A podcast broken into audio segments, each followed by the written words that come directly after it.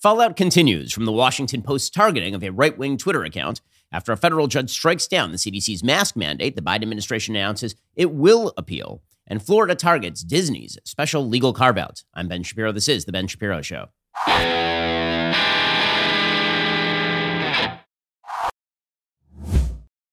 The Ben Shapiro Show is sponsored by ExpressVPN. Protect your online privacy today at expressvpn.com slash Ben. We'll get to all the news in just one moment. First, thanks to Joe Biden and Biden inflation, you're just spending too much money for everything. Not only are you spending too much money for everything, a lot of the places you spend your money are corporations that don't really like you very much. I'm talking like Verizon, AT&T, T-Mobile. You're spending a lot of money in those places every single month. What if you could like have your bill and also take that money and use it on a company that actually doesn't hate your guts. That's where Pure Talk comes in. It's time to ditch Verizon, AT&T, and T-Mobile. Pure Talk has the same uh, 5G coverage as one of the big guys, but saves the average family over 800 bucks a year.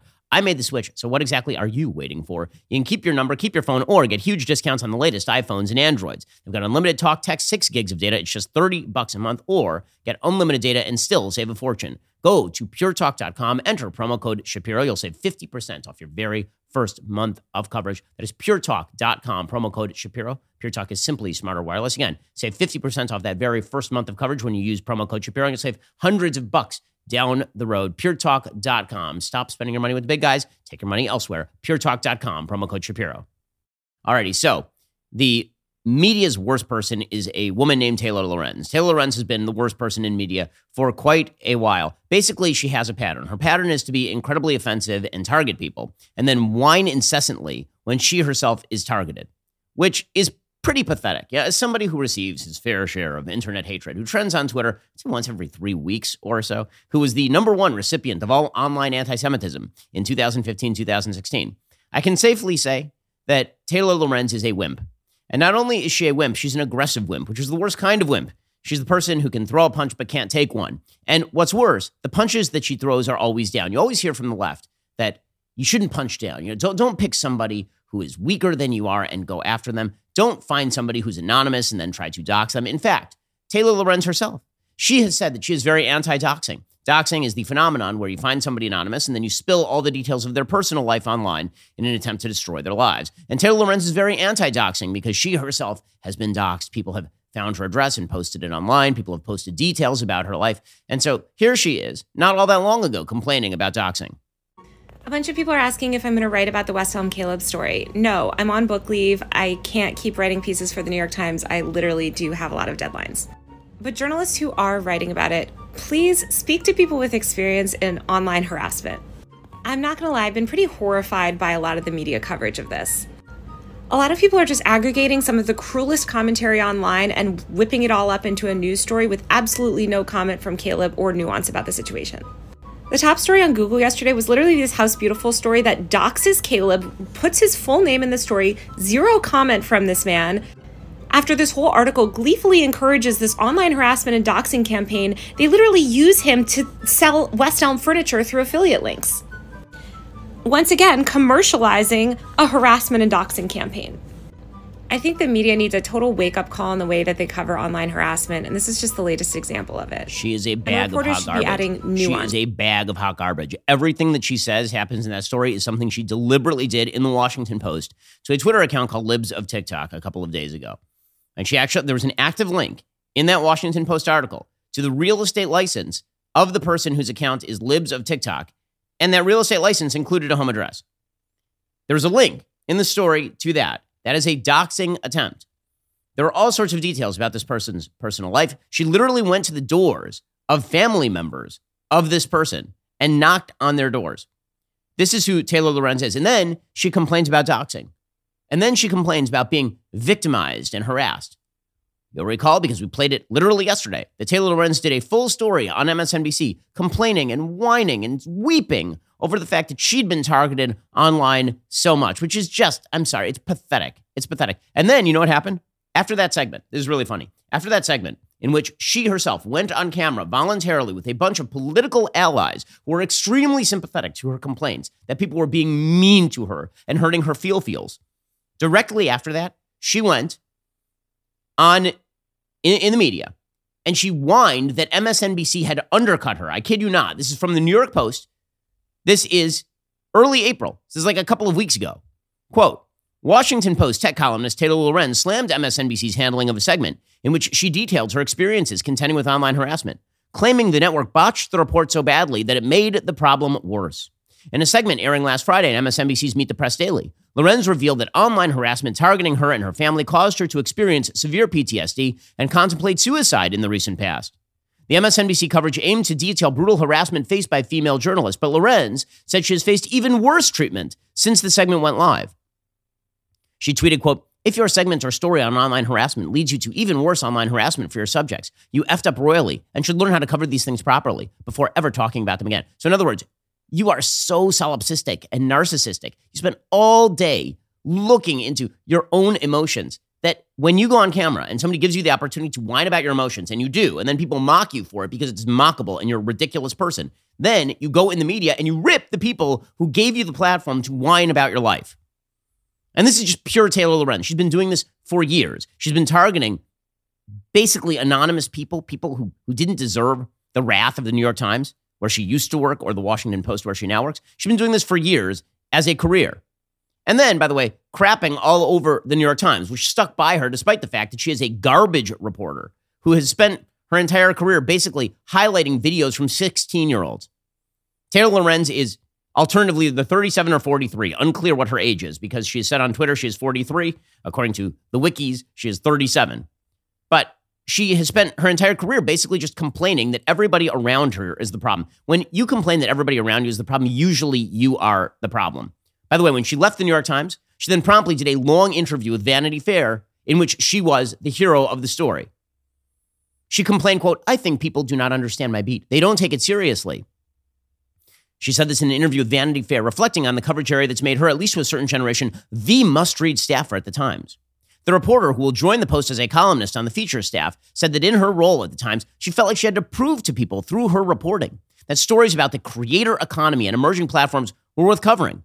There's not room for the commentary aspect, she said, of her current gig, but at the Post, she hopes to take her beat and blow it up bigger. And one thing you definitely don't want is Taylor Lorenz showing up your door being a, a weird creeper, because that's that's what she does. One thing that can let you know if she is at your door is, of course, Ring. So for years, I've been telling you about Ring, and it allows you to know what's going on on your property at all times, including if garbage Washington Post reporters show up at your door for no apparent reason. Ring Alarm is even better. It's an award winning home security system with available professional monitoring when you subscribe. Best of all, you can easily install it yourself. That's why I've teamed up with Ring. You've probably even heard me talk about how I use Ring Alarm to protect my home. Well, now I've gone pro with Ring Alarm Pro. Ring Alarm Pro is the next level security system. CNET calls Ring Alarm Pro a giant leap for home security after using it. I think they are totally right. Ring Alarm Pro helps protect my entire home and the Wi Fi it runs on. With Ring Alarm Pro, Ring combined a home security system and a Wi Fi router, so this thing helps protect your home and your network. Now, I have a secure network with a crazy strong signal for all the devices across my home. If you're anything like me, that is a lot of devices. So now, when I'm out or traveling, I know everything at home is protected and connected and that it will stay that way. With a Ring Protect Pro subscription, which is an amazing deal, by the way, I get professional monitoring for the ultimate peace of mind. If anything happens, professional monitoring will call and can request emergency services. I've been using Ring myself for years to protect my family. You should do the same. Ring has that award winning alarm. That's why I've teamed up with Ring and I've gone pro with that Ring Alarm Pro. You should do it too. Go to ring.com forward slash Ben. Again, that's ring.com forward slash Ben to get started and go pro with that Ring Alarm Pro today. Ring.com forward slash Ben. So, the way that she decided to blow it up bigger is by doing a large story for the Washington Post, trying to unmask the most evil account on Twitter, which happens to be account run by an Orthodox Jewish woman. It is called Libs of TikTok. Okay, the Libs of TikTok account, for those who have not seen it, is one of the better accounts on Twitter. The reason it is one of the better accounts on Twitter is the entire Twitter account is just clips of libs on TikTok and on Twitter. That's it. The entire account is people who publicly post their own stupidity on TikTok, talking about how they have come out as gender fluid pansexuals to seven year old kids. And then libs of TikTok will take that clip and put it on Twitter. That's the entire thing. So people put their stuff up publicly, and libs of TikTok notices. That's what they do. That's all they do. It just notices. That account notices things. So it notices that def- uh, that that Brooklyn liberal dad will post something about how Trump is evil and Hitlerian two years ago because he does X. And then Biden does X today, and then the same account celebrates it. And Libs of TikTok has been kicked off of Twitter for this great sin. Again, the only thing the account does, this is the amazing thing. All the account does is just puts a spotlight on things that people themselves are saying. That's it. That's all it does. And so people like me in the media follow Libs of TikTok because it brings to light a bunch of TikTok videos I am not going to spend the time going through. I follow a lot of people on Twitter. I follow probably 250, 300 people on Twitter. But Libs of TikTok is one of the more productive accounts because, again, they just let the left speak in their own words. And this is what drives the ire. This is what drives the rage. Libs of TikTok must be unmasked. Now, at no point does Taylor Lorenz or anyone at the Washington Post think, you know, perhaps the reason we should examine why Libs of TikTok is popular is because it has an outsized influence in that the left is so off the rails that it's very easy to find multiple TikTok videos a day demonstrating how crazy they are. Instead, it is who is this evil person who's noticing? And this really goes to a couple of major points about the legacy media. One, the problem is you. The problem is never them, the problem is you.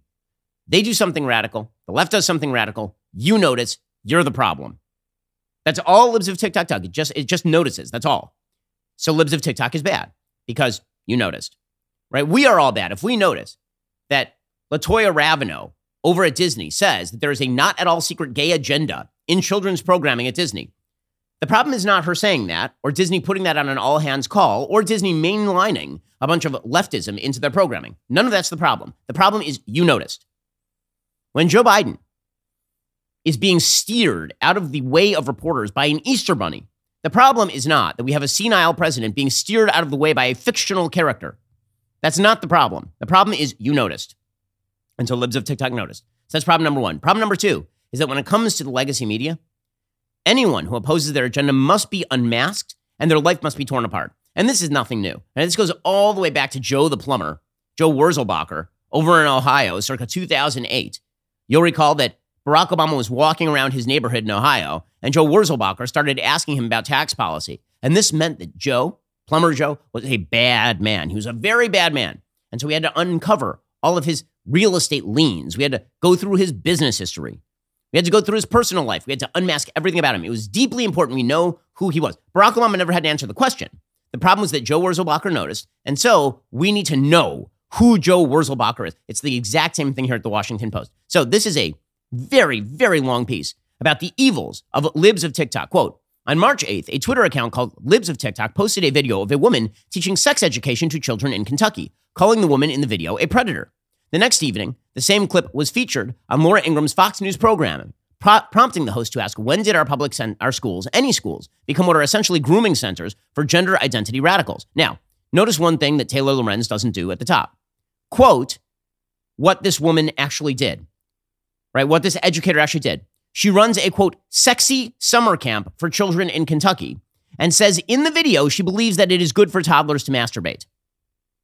So here is how Taylor Lorenz characterizes that quote A woman teaching sex education to children in Kentucky. Does that sound like an accurate depiction of that video to you? Because Taylor Lorenz is garbage and her reporting is a, bu- a steaming, heaping pile of horse dung. But she continues along these lines Libs of TikTok reposts a steady stream of TikTok videos and social media posts, primarily from LGBTQ plus minus quotation mark, caret, command signal, option signal, tilde, people often including incendiary framing designed to generate outrage. Oh my God. No. Can you believe that someone on Twitter would post framing? That they would frame stories? You know, maybe like Taylor Lorenz is framing this story right now. Can you imagine such a thing? Videos shared from the account quickly find their way to the most influential names in right wing media. That's true. I retweet this account a lot. The account has emerged as a powerful force on the internet, shaping right wing media, impacting anti LGBTQ plus IA minus divided by sign, percentage sign, legislation and influencing millions by posting viral videos aimed at inciting outrage among the right. The anonymous account's impact is deep and far reaching. Its content is amplified by high profile media figures, politicians, right wing influencers. Yeah, you, you already said that. Libs of TikTok is basically acting as a wire service for the broader right wing media ecosystem, said Ari Drennen, LGBTQ program director for Media Matters. So Taylor Lorenz is angry at Libs of TikTok on the basis of Media Matters, a wild left organization whose only goal in life is to just destroy anyone who opposes the left politically. They generate grassroots, uh, non-grassroots, astroturfed boycotts. They spend all day, Media Matters, hiring people to just watch shows like this one and then clip things out of context. That's all they do all day long. Well, the media might target you any day now for having the wrong political views. You have enough worries in life One of your biggest worries that mortgage. Why not get that mortgage rate lowered? So here is the thing. All the interest rates are rising right now. Mortgage rates are rising as well. So if you're waiting around thinking you're going to get a better mortgage rate anytime in the near future, you are thinking the wrong way. This is why you should be contacting my friends over at American Financing today. American Financing is America's home for home loans. You'll learn about custom loans that can save you up to a thousand bucks a month. That is right, every single month. From lower rates to shorter terms, even debt consolidation, their salary-based mortgage consultants can do all of it. They'll never charge you upfront or hidden fees. So why not learn more? If you like what you hear, you can pre-qualify for free, possibly skip two mortgage payments. You might close in as fast as 10 days. Just call 866-721-3300. That's 866-721 3300 or visit americanfinancing.net nmls 182334 nmlsconsumeraccess.org again that's americanfinancing.net or give them a call at 866-721 3300 you can't afford not to at least take a look and find out whether you could save money on that mortgage. Head on over to americanfinancing.net to get started today. Once again that is americanfinancing.net by the way the sources taylor lorenz cites in this piece she cites media matters i believe twice. She cites somebody from the ACLU, right? She just finds a bunch of left wing sources to talk about how evil this account is. The role I've seen this account playing is finding new characters for right wing propaganda, said Gillian Branstetter, a media strategist for the ACLU. It's relying on the endless stream of content from TikTok and the internet to cast any individual trans person as a new villain in their story. How dare libs of TikTok take your publicly viewed video and make it more public? But you might ask, when you post things on TikTok, aren't you seeking attention? Yes, but this is the wrong kind of attention. The only type of attention that will be allowed here is the echo chamber that celebrates your stupid identification as a transsexual polymorphous kitten. If you if you if you don't if you don't celebrate that, if you if you don't have a count that's talking about how great this is, if you're just libs of TikTok posting and then saying this looks kind of crazy, then that means that you are very very bad. So, who is this person? Her name is Chaya Raichik. She's been working as a real estate salesperson in Brooklyn. When in early November 2020, she created the account that would eventually become Libs of TikTok. Under her first handle, she minimized COVID. My God. My God. Uh, but by the way, what is the evidence she minimized COVID? She tweeted, quote, why I love COVID. Stays away till 10 p.m. so we can go about our lives during the day. This is because she's talking about the curfews. Doesn't infect Santas because Santas weren't forced to mask up. Doesn't spread if you're rioting or looting. Doesn't show up to BLM protests. Immunized Gavin Newsom with magic. That is not minimizing COVID, you moron. That is her specifically saying that you guys minimize COVID when it is convenient to you. She, it says she cast doubt on the election results. She, she must be some sort of election truther, right? Mean, that, that's, that's what we're being told. Oh my God, what did she do? She, tw- she retweeted a tweet from Doug Collins one time. Unbelievable. Retweeted a Doug Collins tweet, casting doubt on the election. Just shocking, shocking stuff. Incredible. By the way, you know what that, that tweet was? An additional 2,700 votes were discovered in Fayette County. Care to comment, GA Secretary of State? Wow, brutal election denial. On November 23rd, 2020, Raichik changed handles, this time going by Chaya Ray, identifying herself publicly as a real estate investor in Brooklyn. She began doubling down on election fraud conspiracies using QAnon related language. What is this QAnon related language? I mean, this is just Taylor Lorenz being one of the, I mean, she's the world's worst journalism, uh, world's worst journalisming person. Okay, so what exactly did she tweet that was so bad? Here's what she tweeted. Eric Trump had tweeted, quote, Biden lost 212 more counties than Obama did in 2012. Yet Biden magically gained 13 million more votes than Obama. Please, hashtag rigged election. And she tweeted, America doesn't buy it. Hashtag rigged election, hashtag MAGA. How is that QAnon related language exactly? If you use the word rigged, this is now QAnon? And then she joked about launching a clothing line titled Voter Fraud is Real. Brutal, terrible, horrifying. Right, so, so Raichik is super bad. And then, and then she railed against Governor Andrew Cuomo, calling for him to resign. Wow. I mean, that would, wait, didn't he resign? She promoted the efforts to recall Gavin Newsom. I mean, didn't he get voted on in a recall? She began posting about Governor Ron DeSantis, calling him actually brilliant. Then she created a parody account titled Houseplant POTUS, pretending to tweet as if she was a houseplant living with President Biden. Okay, by the way, I'm going to take credit for that one. I've been calling him President Houseplant since he took office. So Chaya definitely 100% listened to the show and then started the account Houseplant POTUS, which is really funny. She revamped her avatar to look like a small shrub with Biden's face on the leaves. Brutal, the vicious stuff, just vicious. At that point in time, she also claimed to be proudly Orthodox Jewish, live in Brooklyn, and work in real estate in her Twitter bio. Well, I mean, it was definitely important to mention her religious practices. That was really, really important. If she'd been Muslim, I'm sure you would have featured that. You're not going out of your way to just be like, those Orthodox Jews and their Jewish Jewishness. By the way, I'm proudly Orthodox Jewish. Print it in your story. I don't care. But the houseplant parody never took off. On April 19th, 2021, she pivoted her accounts once again, this time to the libs of TikTok. Just four months after getting started, Libs of TikTok got its first big break. Joe Rogan started promoting it. Her anti trans tweets went especially viral. She called on her followers to contact schools allowing boys in girls' bathrooms. Wow, how dare she? And pushed the false conspiracy theory that schools were installing litter boxes in bathroom for children who identify as cats. What? Um, huh? then she started directly impacting legislation because it turns out that Ron DeSantis' press secretary, Christina Pushaw, credited the account with opening her eyes. Y- yes, by featuring stuff. Again, this article just goes on and on and on because she's she's so evil. So Taylor Lorenz has to go after her and tracks down her family and links directly to her real estate license, which puts her address on there. So the Washington Post, it's amazing how many of these dumbass legacy media outlets will keep hiring Taylor Lorenz and then be burned by Taylor Lorenz and then have to defend Taylor Lorenz. So they print this garbage. The editor should be fired to put this out, by the way. And the Cameron Barr, the senior managing editor, put out a statement, quote, Taylor Lorenz is an accomplished and diligent journalist. Fact checked false. You guys should all lose your jobs.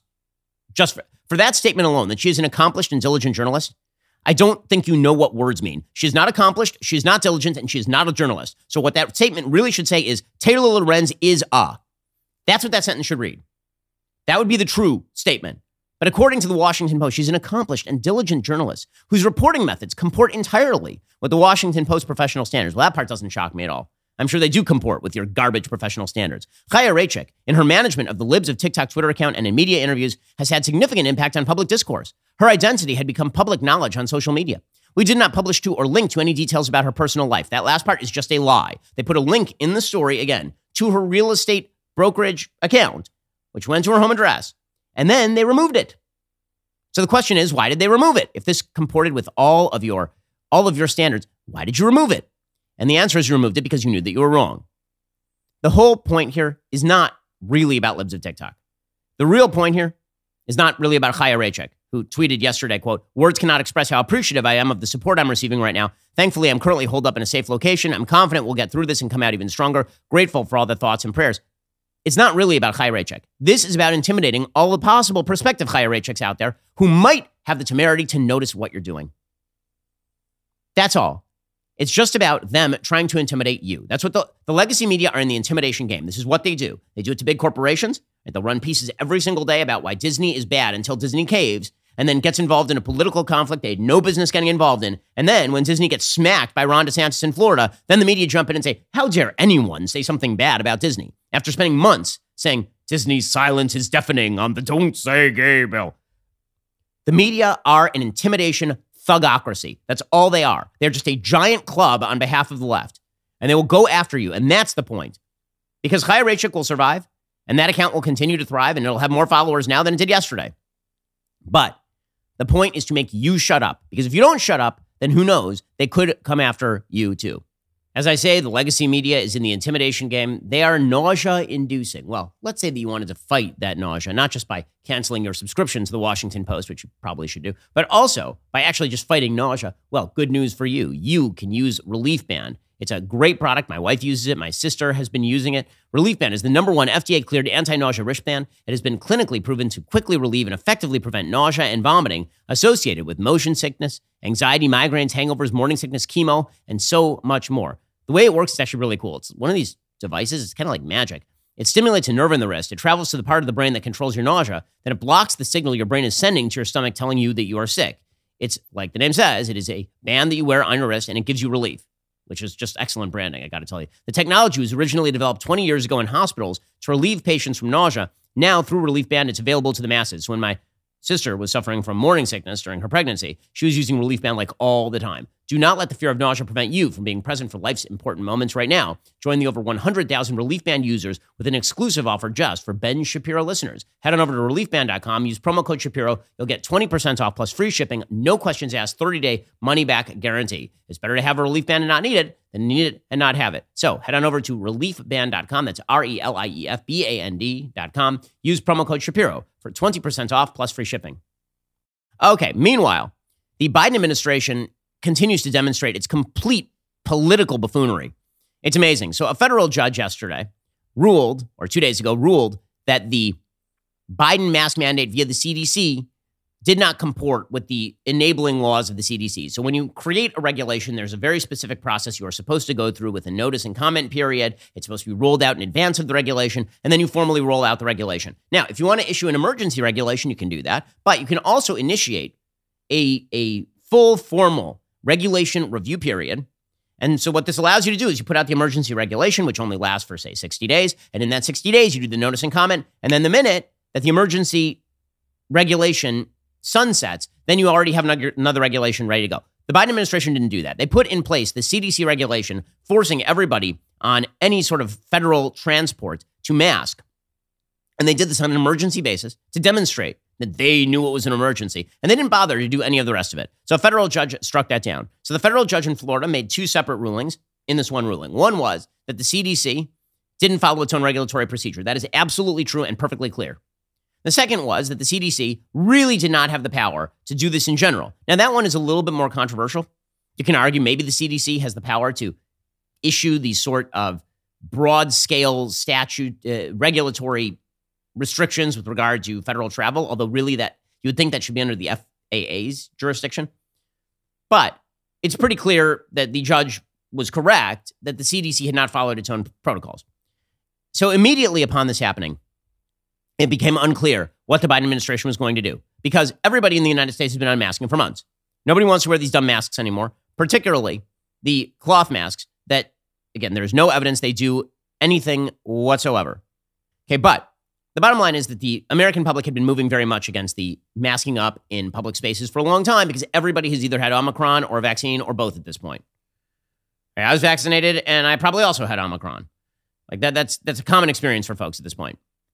And so immediately, pretty much every major transportation company started lifting their own mask mandates. So Uber and Lyft, for example, stopped requiring US riders or drivers to wear a mask. Uber said in an email, masks are no longer required, but they are recommended. Well, you know, whatever. Who cares what you recommend? No, no one cares what Uber says about recommendations. And airlines started to put out statements saying the same thing.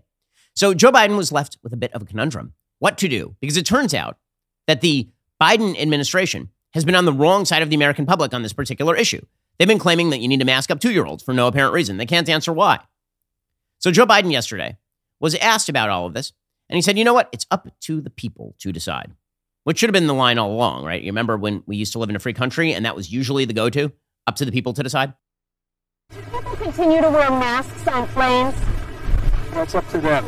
It's up to them. It's up to them. Okay. Except it's not. So here is what happened. As soon as this federal ruling came down, there was a, a massive level of confusion inside the administration over what to do because no one in the administration actually wanted to just acquiesce to the federal judge. But at the same time, they understood that this was a really bad policy. So there was there was a bunch of sort of conflict inside the administration. Nobody wanted to be the person who came out and either appealed the decision, which would try and replace the mask mandate and put a new mask mandate in place, or come out and just endorse the, the judge's decision. So confusion reigned, and it particularly reigned because folks in the media cannot handle this, particularly on MSNBC. There are a bunch of mask forever, COVID zero insane people who have now been infused with panic. Like, and, and it's a syndrome at this point. And they become addicted to the panic. And they could not handle the possibility that you shouldn't, you should be able to not mask your two year old on a plane. They could not handle it. Over on MSNBC, they were losing their bleep. I mean, just losing it. So, for example, he had MSNBC's Carol Lee saying the de- Democrats looked weak after Biden didn't do anything about the travel mask ruling. So he had to look strong, strong, force those people to mask. They're trying to walk this line of there are Democrats that I've spoken to who said, look, The president looks weak here. He could have come out and owned this moment, this transition in the country where people are taking off their masks on transportation. He didn't do that. Instead, he's being led by the courts. Um, so instead, what happened again, and this became kind of the talking point. The left was like, why won't Biden do anything? Why won't he protect us? What? Okay, so they all still believe religiously in the cultic lie that Joe Biden was going to protect them from COVID. After more people have died under Biden from COVID than under Trump, and Biden had a working vaccine, they still believe that Biden has the magical ability to protect them from COVID by simply issuing federal regulations, which demonstrates the magical thinking that infuses the left. If government says something will happen, it must definitely happen. It'll definitely happen. And then folks on the left started virtue signaling by posting photos of themselves wearing masks. I am a good person. I am a person who still cares about to science. Now, listen, with the mask mandate gone, guess what? You can still wear your mask if you wish to look like a moron and do nothing to protect your own health. Sure, I mean, you can do that, I suppose. And it, up to you. I don't really care. Frankly, it's a great ID badge for who's a COVID crazy person, unless you have some sort of significant underlying condition. Uh, and I mean, like really, really significant if you're talking about Omicron. So if you if you wish to continue with this, by all means do so. I'm perfectly happy to walk around society and know immediately who you are with just a moment's glance. But all these people were acting as though they were world-breaking heroes for wearing masks now. Because it, it is worth noting, the left really does not understand the difference between compulsory and optional. They don't understand. For the left, you know, T.H. White, so our third Thursday book club this month, we're doing The Once and Future King. There's a very famous line from The Once and Future King where T.H. White is talking about the nature of fas- fascism. And he says, everything not compulsory is forbidden. Right? So everything is either compulsory or forbidden. Those are the only two categories. Because when it comes to totalitarianism, that's true. Either you are forced to do something or you are forced not to do something, but there's no option in the middle where you could do it or you couldn't do it. So for folks on the left, they literally do, it, it does not compute to them that if you remove a mandate, you are now not mandating that everybody take off the mask. So they all start tweeting as though they are some sort of like French underground resistance to the evil anti-maskers. So Valerie Jarrett posted a photo of herself as the former Obama chief of staff, quote, wearing my mask no matter what non-scientists tell me I can do. Well, I mean, first of all, a lot of scientists tell you you can do it. And you seem to be a non-scientist. And by the way, none of the mask mandates actually mandated that you wear a KN95 or N95, so far as I'm aware. She's wearing, I believe, a KN95 in that particular photo. She actually is one of the lesser crazy people. The most crazy person, of course, is Roland Martin. So Roland Martin put out an all-time tweet. Very, very strong stuff from Roland Martin. Roland Martin, who is the host of Unfiltered, a daily digital show, he took a picture of himself on a plane wearing a Roland Martin unfiltered hat and a Roland Martin unfiltered sweatshirt, just so you know that he's Roland Martin from Unfiltered. Which, by the way, I just have to say, as a person with a rather large show, I tend not to wear the gear of my own show because my face is the ad for for my own show. And the literally the only time I can remember wearing a a piece of gear of my own show was on Purim to mock myself. That's pretty much the only time. Okay, so he's wearing a hat that says Roland Martin Unfiltered and a sweatshirt that says Roland Martin Unfiltered, just in case, just in case you missed one, in case you were like half blind, in case you're wearing bifocals. And in this picture, he is wearing, I kid you not, a mask that goes all the way around his face, earphones.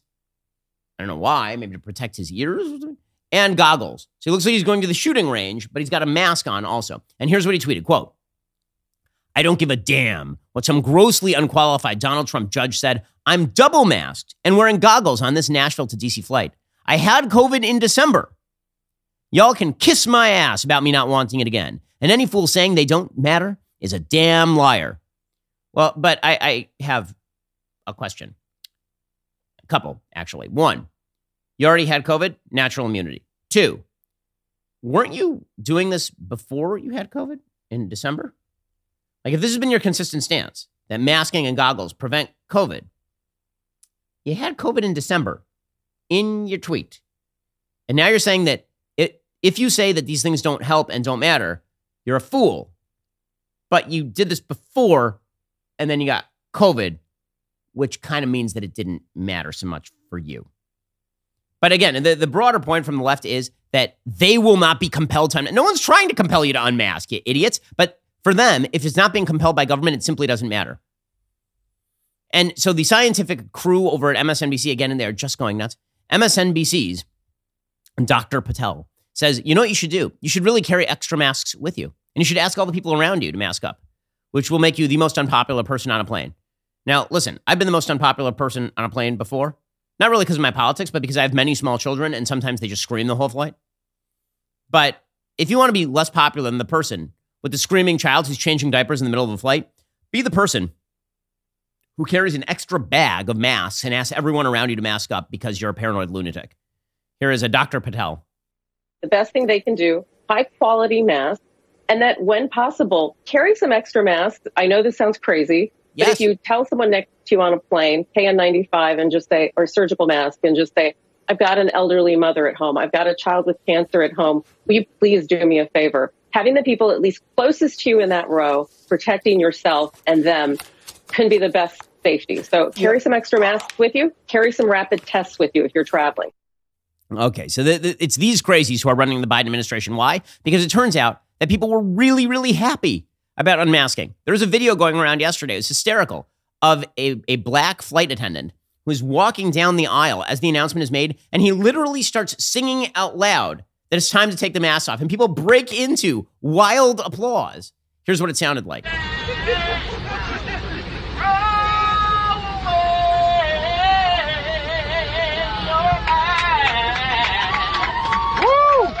But the Biden administration can't just take the L or even the mild W. Because if they had just been like, you know what, they're right, you know, it's time to move on. We wouldn't have done it this way. But the truth is, we did get past COVID, and that was us. They could take like half credit, but they can't even take half credit because they're so in the colons of these people. It's unreal.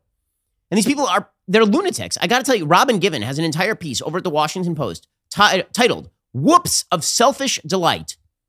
Whoops of Selfish Delight. For the moment, there are squeals of unbridled delight, which aren't so much a reflection of just how onerous the mask mandate has been, but rather just how childish and selfish so much of the country has been in dealing with it. We are the good people. We're virtuous. It wasn't that we were doing stupid virtue signaling nonsense for years on end. No, we were the good people. We're good. And we're going to continue wearing them. We're just, you stop this. Stop it right now. It's, it's the most pathetic thing. Robin Givhan's social media has been full of examples of airline passengers turning petulant and violent over mask rules, as if in time before masks, people had been able to party like the wolves of Wall Street on planes, and now suddenly they were being forced to strap into a teeny tiny seat with limited legroom and survive on bags of miniature pretzels. Masks are uncomfortable, but there are so many other aspects of flying that have been awful for a very long time. Most of those long term terrible circumstances resulted from airlines simply trying to raise revenue. Oh, capitalism's to blame. Capital- but the shouts of joy are a reminder that after everything people have been through collectively over these past two years, we are emerging from the darkness, still as absorbed by our individual circumstances as ever. We complain bitterly about having to wear a mask as a benefit to others. See, the left loved this. They loved COVID lockdowns. They loved COVID mindset because COVID mindset was the collective, you see. I wear a mask to protect you, and you wear a mask to protect me. And it doesn't really matter if the mask protects anybody, it's about the signal of it. It's about the fact that if you don't wear the mask, it's because you are a selfish jackass. But I, I am good. I am, I am deserving. I am, I am worthy of the heaven to come. I've earned points in the non-existent governmental afterlife because I've worn that. And not only that, now that I am such a good person, I will force everyone around me to mask. It's not selfish of me to force everybody around me to mask. It's selfish of you to not mask. Very reminiscent of, of left wing economic policy. It's not selfish of me to insist that you pay all of my bills. That's collectivism, my friend. It is selfish of you to insist that you keep your own money. Okay, so the DOJ didn't have to engage in any of this. The DOJ instead decided that they were going to fight back. Quote, is the Justice Department statement. The U.S. Department of Justice today released the following statement on Health Freedom Defense Fund Inc. versus Biden. The DOJ and the CDC disagree with the district court's decision and will appeal, subject to the CDC's conclusion that the order remains necessary for public health. The department continues to believe the order requiring masking in the transportation corridor is a valid exercise of the authority Congress has given CDC to protect the public health. So I, I do love that they are now basically going back to the CDC and throwing it at the CDC. That they're kind of have they're kind of splitting the baby here. They're saying we'll only appeal if the CDC says we should appeal. Now we'll see if the CDC doubles down. But it is pretty fascinating. And again, in one second we'll get to Jen Psaki, who had to spend the day yesterday trying to defend a CDC mandate that nobody wants because these people are so they're in their bubble. They're in the they're in the Washington Post Taylor Lorenz bubble. This is where they live. Well, if you want something good, never go to the Biden administration. And if you want an auto part, never go to your auto parts store. Because here's the thing you're going to go to that auto parts store, you're going to wait in line, get to the front of the line, and you're going to ask for an auto part, and they're going to be like, What kind of car do you have?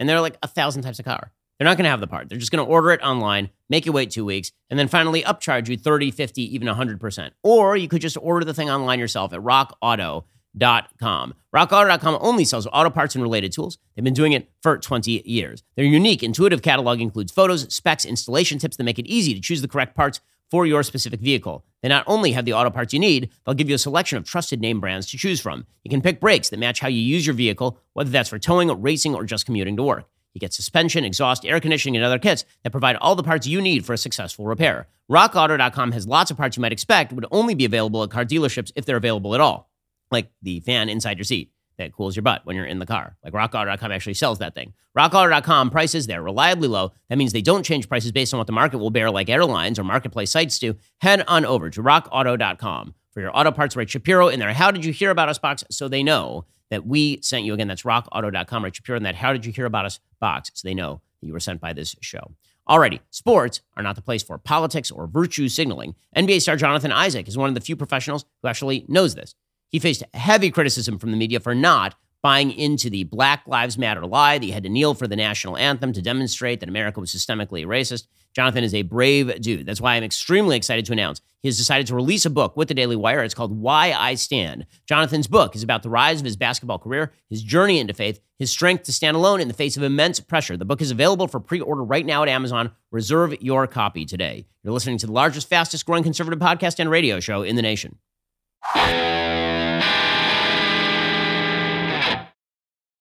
So, all the Biden administration has to do with this federal judge ruling is basically just look the other way. They blew it. They had an opportunity to lead on this thing, and they didn't. Instead, they were so intimidated by their own crazy left wing base that they were still trying to push mask mandates for two year olds on federal flights while relieving Title 42, which basically says that illegal immigrants can't come into the country if they might have COVID. So, at the same time that COVID was not an issue on our border, it was an issue on airplanes, which have HEPA filters, and for small children. So Jen Psaki has been asked about all of this, and she just can't she can't escape it because the logic is inescapable. You guys don't know what you are doing. So Jen Psaki yesterday, she says she's going to continue to advise all Americans to mask on airplanes. But wait, I was told literally yesterday that you have no opinion on masking because you, of course, are not a medical source. She literally said that yesterday in the White House press room because Peter Doocy asked her, why don't we have to mask here? But you're saying that people should mask on airplanes. She's like, well, I'm no doctor. Well, here she is announcing that you should mask on an airplane based on, I don't know, her red hair. Like, I just don't know what she's basing this on. The CDC continues to uh, advise and recommend masks on airplanes. We're abiding by the CDC recommendations. The president is, and we would advise all Americans to do that. Oh well, you know she. Well, you would advise. You advise. No, no one's taking your advice because your advice is stupid. Also, she was then asked about the fact that there are so many Americans. I mean, there's all sorts of stories of people on planes unmasking and cheering because it turns out nobody likes wearing these things, and we were willing to wear them when we thought that we were seriously at risk. It turns out that since the presence of the vaccines, those who are vaccinated don't die. Those who are not vaccinated have a higher chance of dying. Still, the vast majority of them, I mean, like 99%, don't die. And also, they chose not to get the vaccine. Okay, but but here she is saying, you know, we can't cite anecdotes. Anecdotes are not data. I, I love this coming from Jen Psaki, whose entire political perspective is anecdotal. All of it. Right? As we'll see in just a moment. When it comes to the left, everything that they do is rooted in anecdotal nonsense, not rooted in data. But here's just anecdotes aren't data. So, you know, if you if you get headaches from from wearing a mask for five hours on a cross-country flight and you have to deal with a screaming toddler who's wiping their nose with their mask, that's just anecdotes, man. That is that isn't data. You saw a lot of Americans, you know, immediately pulling off their masks in airplanes, very happy about the change. Uh, is the administration concerned that the, the public is, is moving on, you know, without the CDC, and uh, that the country is in a different place where the administration is in? Well, I would note. Well, I've seen those videos. Anecdotes are not data, right? Um, and certainly that does tell a part of the story. Um, but we don't make these decisions based on politics or based on the political whims on a plane or even in a poll. Oh well, um, yeah. Uh, except for the fact that nobody wants to do this anymore. Like the polling data show that people are not into the mask mandates. Well, here's the thing they are in maybe some heavy blue areas, There must be some political incentive here. Either that or the media have these people so wrapped around their little finger that they'll just repeat anything. Eric Adams, the mayor of New York, he says we're still going to do mask mandates on city subways. First of all, you have a better chance at this point, thanks to the presence of Omicron, you probably have a better chance of catching herpes or being stabbed on a city subway in New York or thrown in front of a train than you do of dying because you got COVID on a city subway in New York. But here's Eric Adams. We are going to continue uh, to encourage New Yorkers uh, to He's wear masks on the outdoors. He's in the middle of nowhere. that we have the authorization to do so. He's literally standing with no one on any side of him wearing a mask. Now, you've seen a lot of videos of Eric Adams in pretty close proximity with people over the past few months wearing no mask, right? But because he's announcing his fealty to the masks, his, his cultic loyalty to the mask, he's going to wear the mask now to prove to you because he is a member of the virtuous. Guys, keep doing this. Seriously, keep it up. You're doing great. You're just doing great. By the way, how not great is the Biden administration doing? Apparently, the Biden administration, thanks to blowback, is now considering not repealing Title 42. So, after a couple of weeks of saying we're going to repeal Title 42, the time has come, we need to open up our border. It turns out that every Senate Democrat who's in a vulnerable position was like, uh, guys, we're going to lose our seats if you stop Title 42. So, what is Joe Biden doing? He futzed around and now he's snapping Title 42 back into place, perhaps. Quote is Axios. President Biden's inner circle has been discussing delaying the repeal of Title 42 border restrictions, according to a source with direct knowledge of the internal discussion. The White House is looking for ways to buy time to avoid a massive influx of migrants that would add to already historic border numbers. That already endangers Democratic incumbents in states that could decide the Senate majority in November. Biden officials recognize they're in a jam. Moderate Democrats are pounding on them to delay the repeal, but doing so would inflame the party's progressive base. Oh, poor babies. That includes members of the Congressional Hispanic Caucus, who are scheduled to meet with the president next Monday. I do love that they are more beholden to the Congressional Hispanic Caucus than to actual Hispanic voters who are running screaming with their hair on fire away from the Democratic Party at this point. The Biden administration officials have been arguing to their Democratic allies that keeping Title 42 allows for less immigration enforcement. They say that because Title 42 is a rapid expulsion, migrants are free to try to re enter. But once Title 42 is lifted, the administration will properly process migrants. Yeah, sure. That's, that's to that's gonna work. So it's um, hilarious to watch the Democrats caught between their progressive base and reality. But that, that vice grip, I, I think that the Democrats just can't escape. Not only can they not escape it, the vice grip is going to tighten, which is why November 2022 is going to be extremely ugly for Joe Biden. And him going out there and just sort of rambling his usual nostrums is not going to help in any significant way. The Reaper is coming. The political Reaper is coming for these folks. So Joe Biden is going to continue to try to trot this thing out. So yesterday he did another one of these speeches, and he's just so tired, and he's just so old, and everything he says is so tired and old. He and his rhetoric have now merged. Everything he does and everything he is, they are the same. They're senile, old nonsense. So yesterday he started talking about inflation again. He says, you know, the first big reason for inflammatory is cavity boot bad bad COVID. Let's be absolutely clear about why we have such high prices now. There are two reasons. First was COVID. The way the global economy works, if a factory in Vietnam makes computer chips and shuts down in Vietnam because of a COVID outbreak, it causes a ripple effect to slow down manufacturing in Detroit, where they need those, those semiconductors to build the automobiles. So, because of the pandemic, we had disruptions in our supply of important materials. So, prices went up. Yeah, because we're pandemic. Weird because uh, the prices went up in Europe like way less than they did in the United States. So if it was just the pandemic, then you would expect it to be the same, but it's not. But Biden has another reason, someone else to blame. He says inflation is up because of Putin a bag a day. So here he is talking about Vladimir Putin. And the second big reason for inflation is Vladimir Putin. Not a joke. Yes, a joke. Putin's invasion of Ukraine has driven up gas prices and food prices all over the world. Two major bread baskets of wheat in the world were Ukraine and Russia. The United States is number three, and Canada number four. Well, we saw the most recent inflation data. Last month, about 70% of the increase in inflation was a consequence of Putin's price hike because of the impact on gas and energy prices. By the way, he tweeted this out today. He said, I know families are still struggling with higher padanga prices. I grew up in a family where if the price of gas went up, we felt it. That was right before my dad said, Joey, you see those two gay men having sex on a corner in Scranton, Pennsylvania. United. I'm never going to get over that story. Joe Biden used to tell that story like a lot, right? When he was a little boy, his father said, Joey, You see those two gay men kissing on a corner in Scranton, Pennsylvania in 1957? That's love, Joey. Every every Biden story that begins with Joe, my dad said Joey. Everything that comes after that is false and maybe taken from Neil Kinnock. Anyway, his tweet continues. Let's be absolutely clear about why prices are high right now. COVID and Vladimir Putin. That's another dead giveaway. Whenever Joe Biden says, let's be absolutely clear, the next words that follow after the colon are just lies. Okay, so it's COVID and Vladimir Putin. He's selling something, and American people are just not buying it. And then he tries to blame trickle down economics. That's what you're not doing, dude. First of all, trickle down economics is a left wing term for, you know, people keeping their own money. But Joe Biden says the only way to get out of this thing is for me to spend the money. I'm going to spend more money. That's going to solve inflation by ranga janga booging the janga zambadoo. Here we go.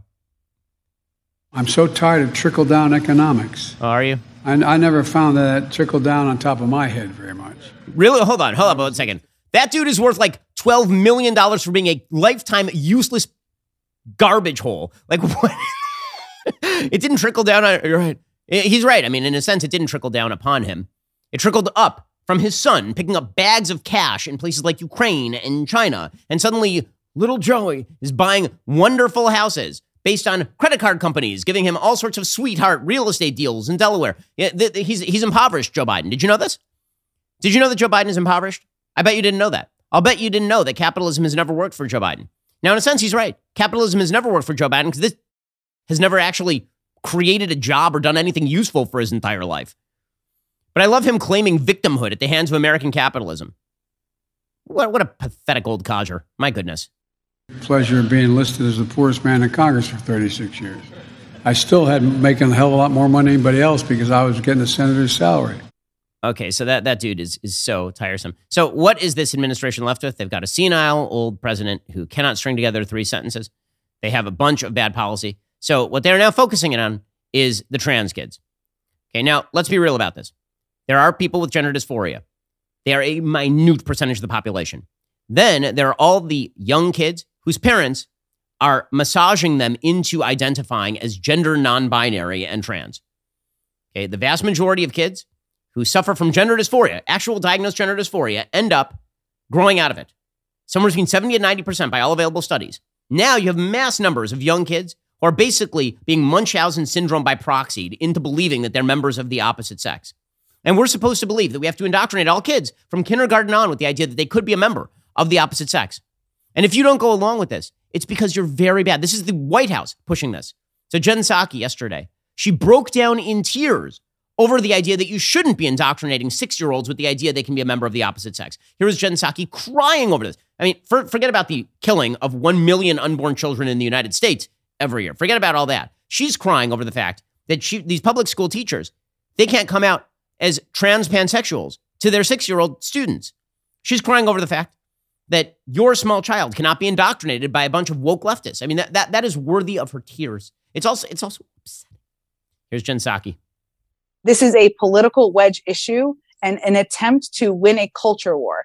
And they're doing that in a way that is harsh and cruel uh, to a community of kids, especially. I'm, I'm like going to get, emo- uh, I'm going to get emotional about this issue because it's just, it's horrible. But uh, but you know it's it's like kids who are bullied and like all these leaders are are taking steps to hurt them and hurt their lives and hurt their families and you look at some of these laws in these states and it is going after parents who are in loving relationships who have kids it's completely outrageous okay she's going to have to explain how bullying is now enabled by us not indoctrinating you know what the kind of bullying that i'm worried about is adults telling kids that they can be members of the opposite sex. That's the kind of bullying that I'm afraid of. And I'm also afraid of governmental sponsorship of this and the White House telling people in states that they must be forced to gender transition their kids, which, by the way, is what this administration would like. If this administration had its way, what they would like is that if you had a child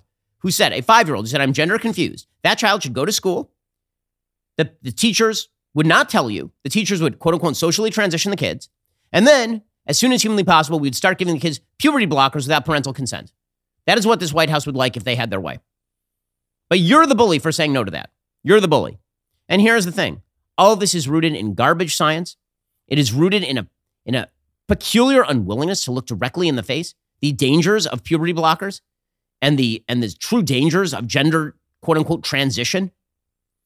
Good piece by Bari Weiss's sister, Suzy Weiss, over at her Substack called The Testosterone Hangover. Quote The Biden administration says transgender kids are entitled to gender affirming medical care. These girls disagree. I have this intense rage in me over the harm that was done to me. When Chloe woke up from an, elect- an elective double mastectomy, she texted her mother in the waiting room, Booba gone. That was a little over two years ago. She was 15.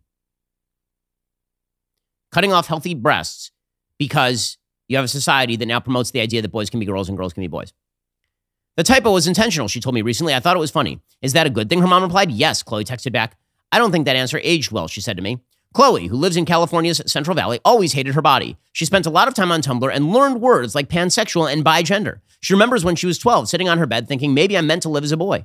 By 2018, at age 14, Chloe was well along a path to what she imagined was boyhood. She was going by Leo. She was taking puberty blockers. Where are her parents in all this, by the way? Her mother was administering her weekly testosterone injections.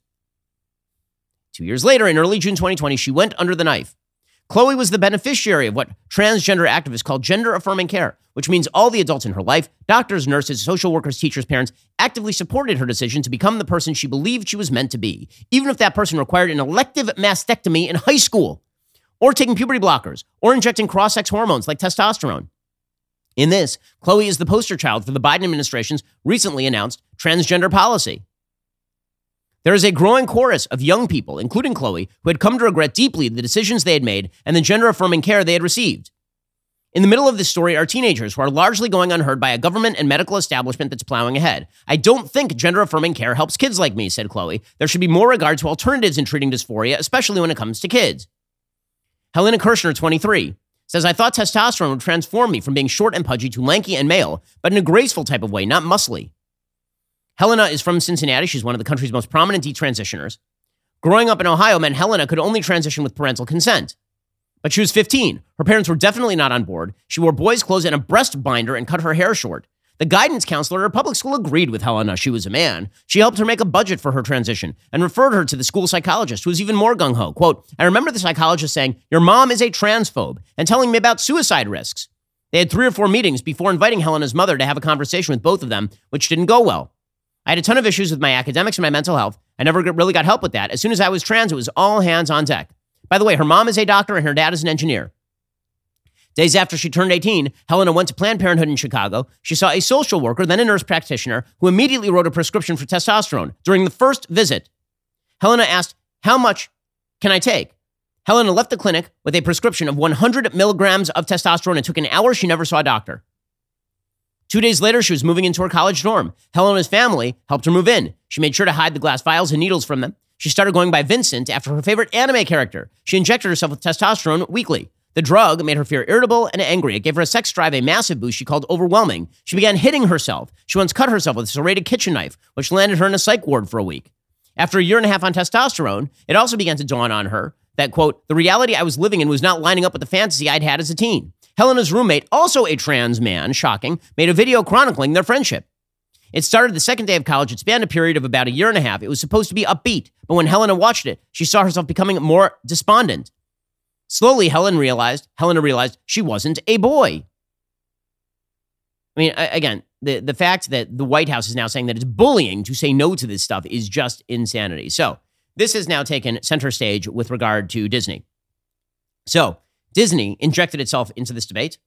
The media bullied them, really. The media did the Taylor Swift silence is deafening routine, but with Disney.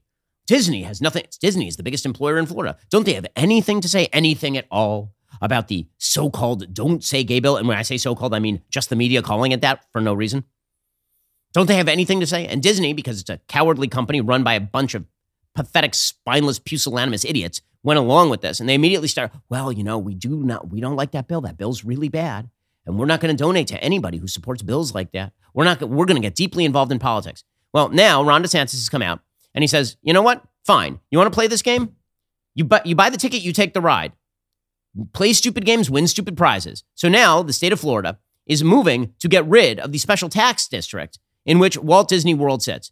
Which, by the way, it's so funny. The left is so in favor of it. Like in California, in California, if you're a publicly traded company, California's legislature attempts to set your board Right? They say if you operate in California, you're headquartered in California, they will literally attempt to tell you how many trans people and black people and minority people have to be sitting on the board of your company. But if a company comes out and says we are going to deeply invest ourselves in politics, and they've been getting special tax breaks from the state, and the party they're attacking says no, no, no, no, no, no, no more of this, that's really bad. You can't interfere with free enterprise that way. You can't. So what DeSantis is actually doing, he's getting rid of these tax tax districts for everyone in the state. Disney just happens to be just happens to be the largest employer hit by this. Florida lawmakers could take up a bill that ends the special tax district this week.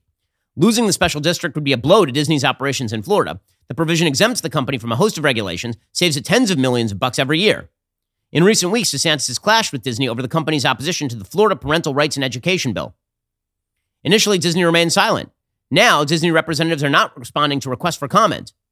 So it turns out, again, play stupid games, win stupid prizes. You decided to get involved in politics, you got clocked in the face with a political two by four.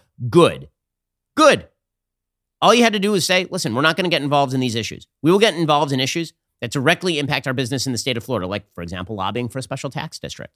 But when it comes to bills like should K through three students be indoctrinated with sexual orientation garbage, then we're not going to uh, then we're not going to have any comment. That's all you had to say. But you guys are cowards, and so you didn't.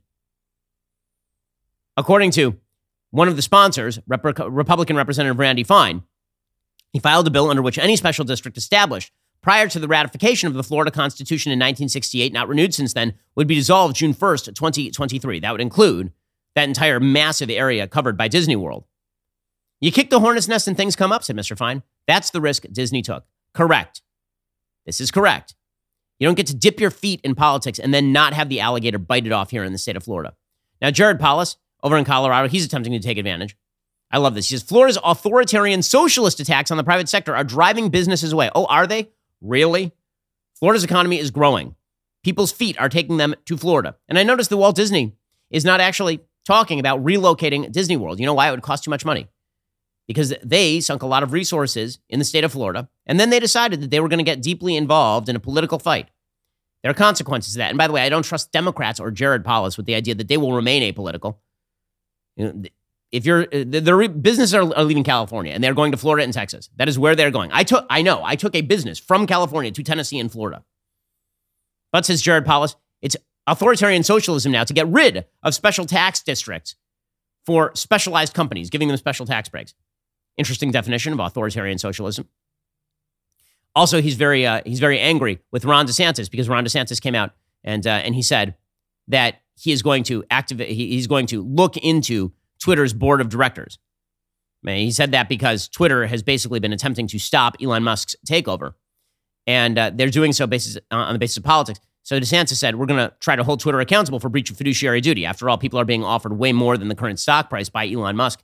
Here's Ron DeSantis yesterday the state of Florida and our pension system, we have shares of Twitter. Uh, I didn't buy it. We have people that run the fund, but nevertheless, it hasn't exactly been great in returns on investment. It's been pretty stagnant for many, many years. Uh, so, but nevertheless, I mean, to me, I think that that's probably an injury to the fund. So we're going to be looking at ways that the state of Florida potentially can be holding these Twitter board of directors accountable for breaching their fiduciary duty. Again, play stupid games, win stupid prizes, gang. And listen, I'm all for free enterprise. I love free enterprise. I'm probably the most free enterprise person in the country. When you play these games, expect to get clocked. You don't get to you don't get to become a force on behalf of the left and then expect people like me to stand in the way and protect you. Ain't gonna happen. Alrighty. We'll be back here later today with an additional hour of content. In the meantime, go check out the Michael Knowles Show. That's available right now. I'm Ben Shapiro. This is the Ben Shapiro Show.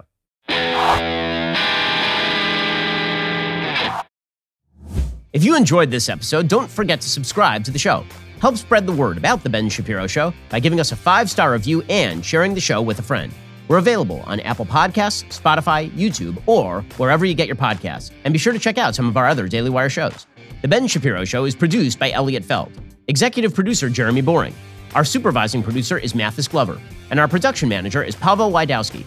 Associate producer Bradford Carrington. Editing is by Adam Sayevitz. Audio is mixed by Mike Coromina. Hair and makeup is by Fabiola Cristina. Production assistant Jessica Crand. The Ben Shapiro Show is a Daily Wire production. Copyright Daily Wire 2022. The Washington Post doxes libs of TikTok. Ron DeSantis threatens to end Disney's tax protection in Florida. And Joe Biden tries to reinstate the mask mandate. Good luck. Check it out on The Michael Knowles Show.